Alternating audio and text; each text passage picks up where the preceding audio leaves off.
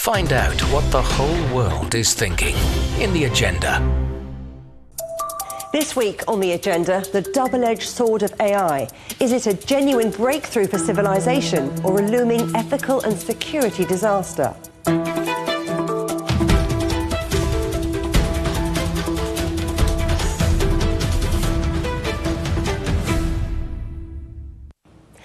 The most talked about technology since the birth of the internet. It's going to change the way we live and work, creating a new industrial revolution. I'm talking, of course, about generative AI, artificial intelligence. But at the recent World Economic Forum in Davos, Chinese Premier Li Qiang said AI is a double edged sword, massive opportunities, but also huge risks to global security. At that forum, I spoke to the Chief Technology Officer of SAP, one of the world's largest software firms, to get his take. With, like with all technology, technology per se is a tool. And mankind has tools for millions of years. And now we have a new one with AI and generative AI. And of course, it's on, it's on us to shape how that tool is being used. Of course, we want to put it to good use. You want to put it to good use? But you need to work together. So, how do you see that collaboration and cooperation happening so that everyone's on the same page? We do see a very good collaboration with all kinds of governments and private sector as well. We see um, a more and more harmonized way of where regulations are going. And therefore, we are not completely there yet, but it's on a good trend to set a, let's say, a baseline of what needs to be in place to use their technology. It is quite patchwork, though, if you look at it from uh, different global perspectives. Uh, the, the, EU's rules, they, they seem quite far reaching. The US has maybe a lighter touch. Which one's your preferred direction? Um, of course, as a uh, global technology company, we would love to have one set of rules. But we are used to the fact that this is not the case.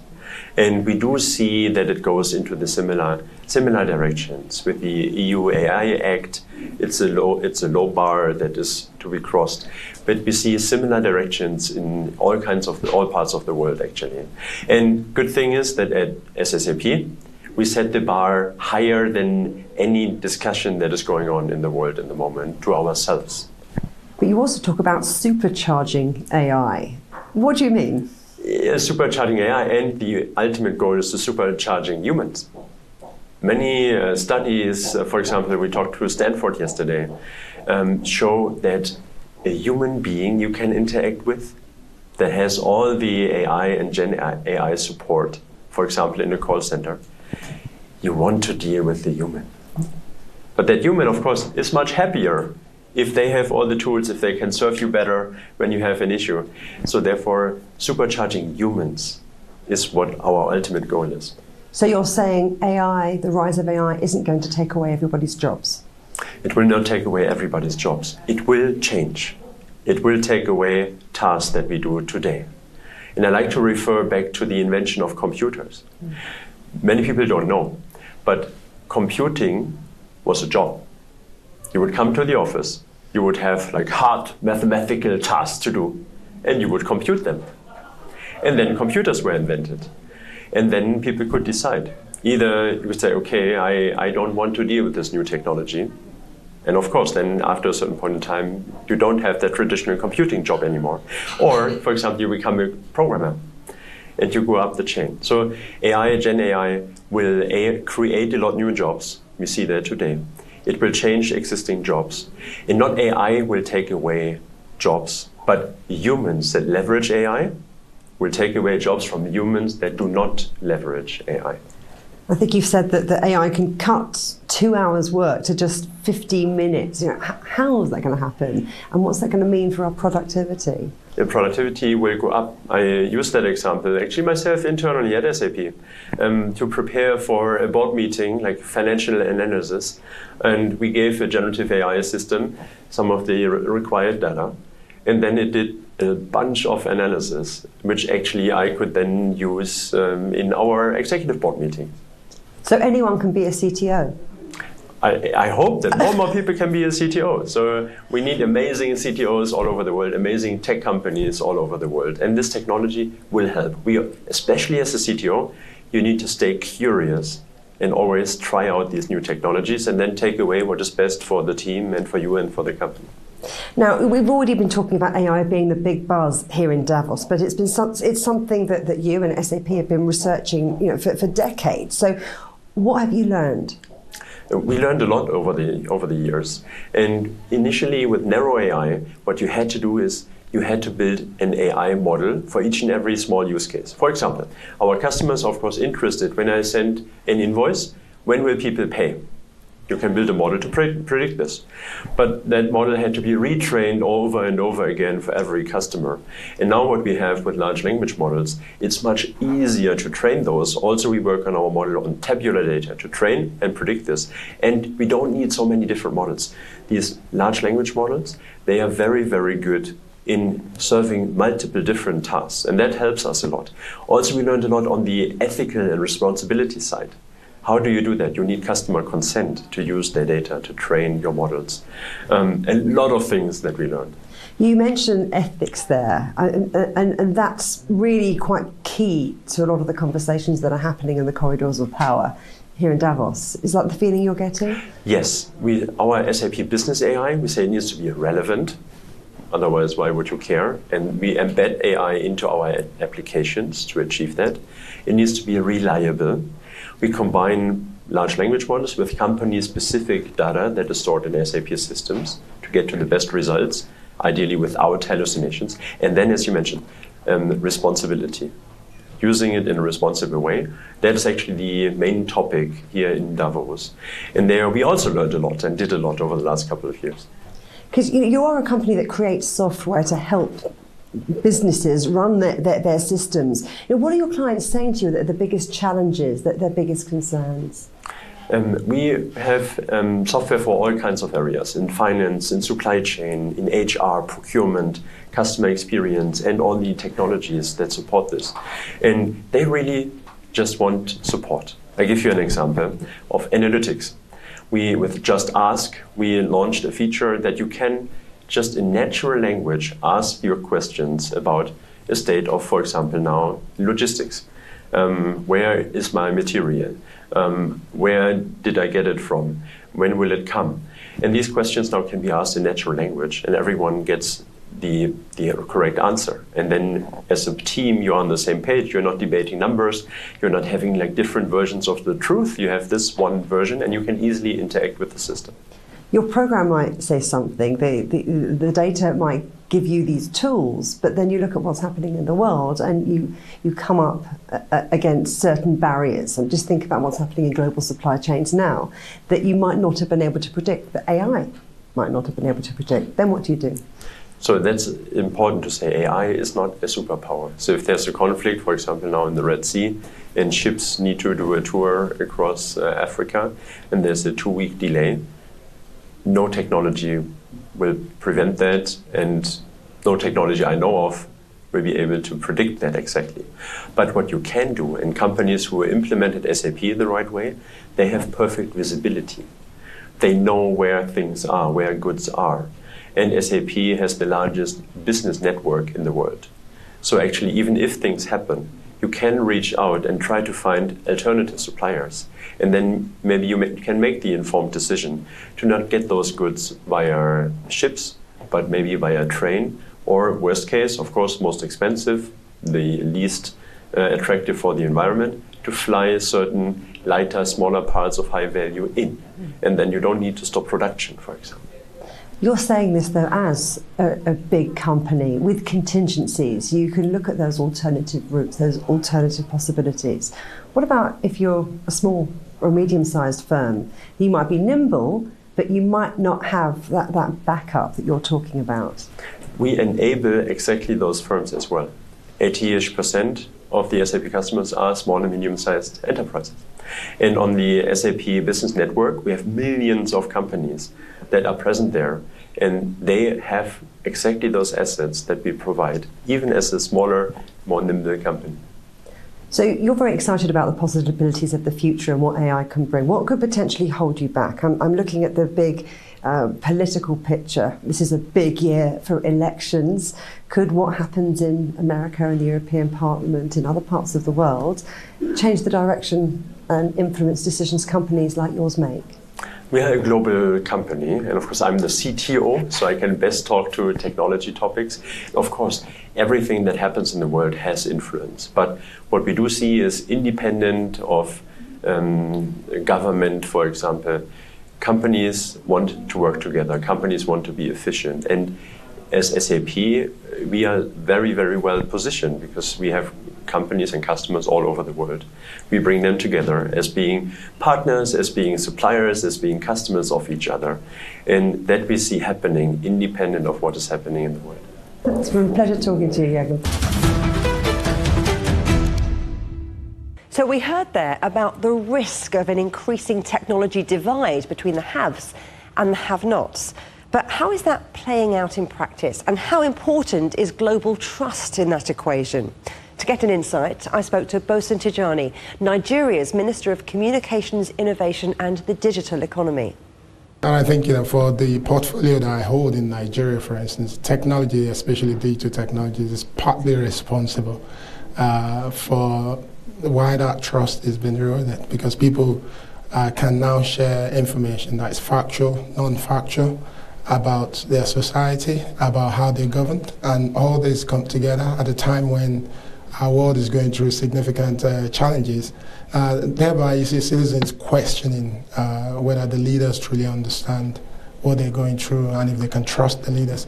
I think the technologies, digital technologies, still offer a significant opportunity for us to bridge that gap if we communicate effectively, but also transparently there has been a buzz about digital innovation for, for years now, mm. and, AI at first seemed, seemed to, to be um, a, a, low murmur in the conversation, mm. but now we've got ChatGPT and yeah. other generative um, artificial intelligence yeah. tools. Um, tools. Everyone's talking about not just the opportunities. Mm-hmm. But the risks, yes. you know, as you mentioned. So, what, what's your take? How worried should we be? Ooh, it's a, it's a significant question. I think we should be worried uh, because of the power of, of artificial intelligence. Or it offers humanity uh, the opportunity for us to use it to do things that we've never been able to do before. Uh, the opportunity for us to also get machines to uh, think probably in ways that we can't think and probably take decisions that humans are unable to take. Uh, I think that may be because you know, these machines, by the power of AI models, uh, they get a chance to be able to aggregate deep insights and based on the insights, historical knowledge, can take decisions that we can't take. So, so we should obviously prepare to manage it better. I think humanity has done this over the years where phenomena come and we find ways to regulate it, manage it appropriately to create value. Uh, but I also think we shouldn't allow that to erode uh, the opportunities that we have in it to to develop. Uh, there's so many parts of the world that can use uh, better insights so that we can manage our resources better, uh, so that we can put the little resources we have to good use for our people. I think AI gives us that chance to do things smarter, faster. Uh, but with every, good thing is also ch- significant challenges as well. So that's the the big problem or challenge that leaders have to face today and fix. Uh, so we should be positive about it. So let's talk about Nigeria, mm-hmm. which is, I think, mm-hmm. the number one startup hub um, in all of Africa. Yeah. China's President Xi Jinping said last October that he wanted China to invest more in Nigeria's economy, digital economy. So how do you see that playing out? As far as we welcome it uh, because uh, Nigeria has the sixth largest population. I think historically people tend to see it as a problematic nation, but the reality is that it's a significant country that can contribute to, to the world in immense ways. You know, when you think of the fact that currently workforce shortage all over the world is a big problem, Nigeria is a native, in a way, English-speaking country. Uh, you know, there's significant contribution we can we can add to the world. Very youthful population as well. 60% of our people are under the age of 25, uh, which means the workforce that we need to continue to power economies all over the world. Nigeria can actually significantly contribute to that. Then when you look at the resources as well, uh, food security challenges is something Nigeria can, can contribute to. What we need to do is to mainstream access to knowledge, and that's where digital economy comes to play. If we want to diversify economies like Nigeria, we have to ensure that we're applying digital technologies to raise the level of productivity in key sectors in countries like that. And that is where, you know, investing in the digital economy is not just helping Nigeria to raise its own uh, productivity level and provide for its people is also empowering a significant country to contribute to world development as well. But what about talent? There's a bit of a race for, for global talent, and I'm wondering if you're seeing things like you know, entrepreneurs and, and engineers as, as, maybe being that. Um, geostrategic assets now. And, and, where's Nigeria in that conversation? It is, but the question is, is there really a race for talent, for global talent? I don't think so. I think quite a number of countries are aging. If you look across Europe, uh, you know, the population is, is dwindling. It's so there's really no competition. I think the world, the gap in global workforce is significant, and we must come together to fix it. And that's where countries like Nigeria can really play, uh, you know, significant roles if we accelerate talent development. And that's what this government has been investing in. Our president is extremely bullish about it, not just in technology, across several tech sector. The first thing I did as a minister when I was appointed was to launch uh, a talent uh, accelerator program that is looking to train 3 million technical talent. And that's been well received in the country. And so we do see Nigeria not being able to supply the technical talent that it needs to develop its own digital economy, but also Nigeria becoming a net exporter of techni- technical talent globally as well. Still to come here on the agenda. Free for all or a massive money spinner? We'll consider how the world's tech giants are looking to monetize AI. Ever wondered what's actually going on in Africa through the perspective of an African? How are things really going between China and Africa? What's the narrative of this relationship? Well, get a perspective with China Africa Talk. Hear from African diplomats, entrepreneurs, academics, Chinese natives, and more. Get on our wavelength every week to find out what's real with China Africa Talk. Find us on your favorite podcast. We'll see you there.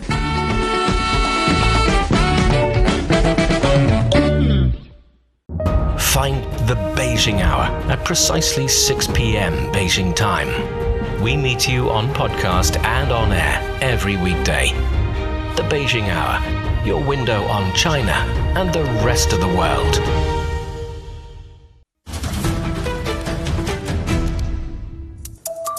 Welcome back to the agenda. Many people's main interaction with AI now will be through the likes of ChatGPT, which for most is a free service. So, where is there money to be made in this new tech revolution? Well, with me now is Jose Parra Moyano, Professor of Digital Strategy at the International Institute for Management Development. Thanks for coming on the agenda. Now, investors have, have piled into AI in from sectors from, from manufacturing to healthcare, helping them operate. Um, but when is it going to start making money? Thank you very much for the invitation, and thank you very much for the question, which is definitely one of the most relevant ones for investors and business leaders. To answer it, I would say that first we need to understand that artificial intelligence is a tool, a tool that can be used in many different forms within the organization. So, what organizations are doing these days, or starting to do these days, is to use specific tools for addressing specific problems.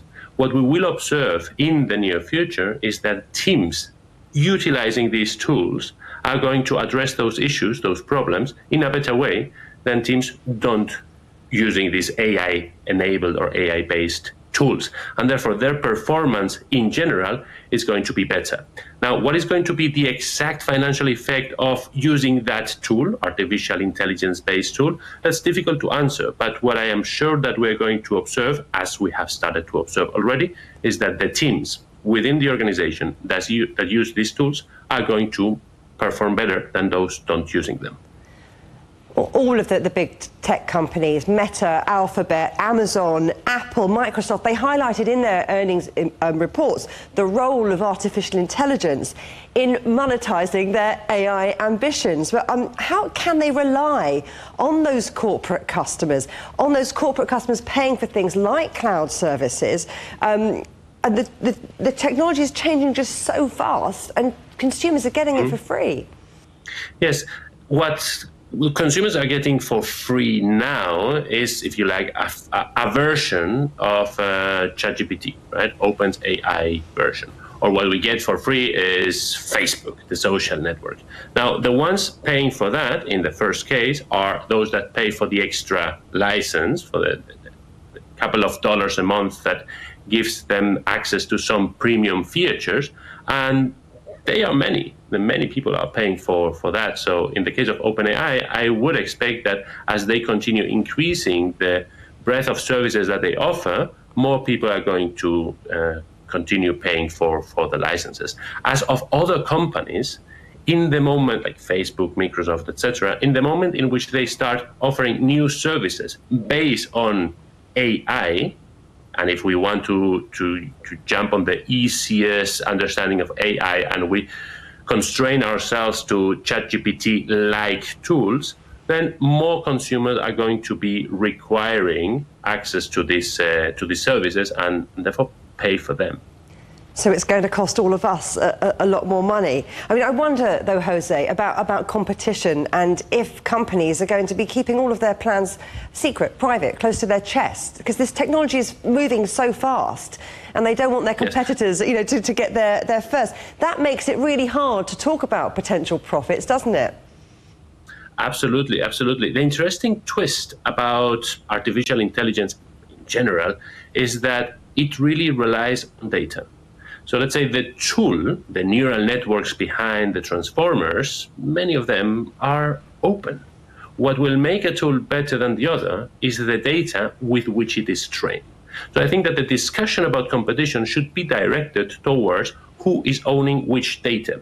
Who is the company that has exclusive access to some data about users, about financial markets, about performance, about competitors, and the question there is, is if they are going to be able to utilize that data to train their own artificial intelligence that will give them this competitive advantage. China's Premier Li Qiang said recently that there needs to be a red line in, in AI development, a, a line that mustn't be crossed. Where, where do you think that line is? That line, I think, uh, lies or is in not giving this type of systems too much power to take action or to make decisions if we give the artificial intelligence these human like uh, attributes where the errors can be fatal. AI will do errors, just like humans will do errors, just like any type of system will eventually do an error we need to assess very clearly what are the consequences of making an error. Let me give you a practical example if this is what we're looking for.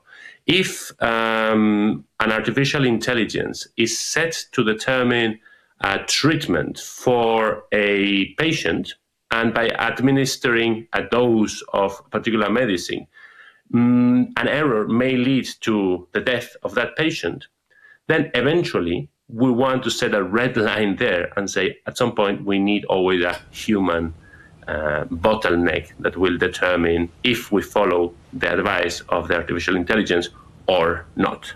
Now, if we are thinking about artificial intelligence that is helping a company to assess which employees are more likely to leave the company, then missing the employee that is going to leave the company, of course, is going to be an error with negative consequences for the company, but it's not going to be something that threatens the existence of the organization. So I think that we need to differentiate what are the problems that we want to delegate to an artificial intelligence and in which problems do we need a human to actually press the final button. But it is going to take the, the world coming together on governance to ensure we don't cross that red line, um, isn't it? I mean, h- how do you see that happening? Mm-hmm.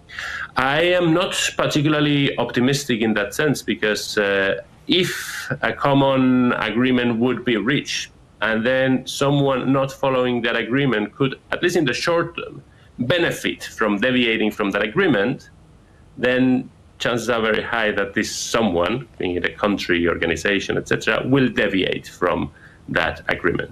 And then the consequences can be actually very, very negative. So we are back in a very traditional governance problem about how do we govern this uh, new resource that is out there, the artificial intelligence. And uh, the challenge is going to be is going to be here for, for a while. So I, I think that um, it's, it's far from far from easy to find a solution there, and it's something that is going to be on the table for the next couple of years for sure. Jose Parra Moyano, thank you very much. Thank you. Coming soon on the agenda. new productive forces, how technology is driving China's modernization. But for now, from me, Juliet Mann, and from all of the Agenda team here in London, goodbye.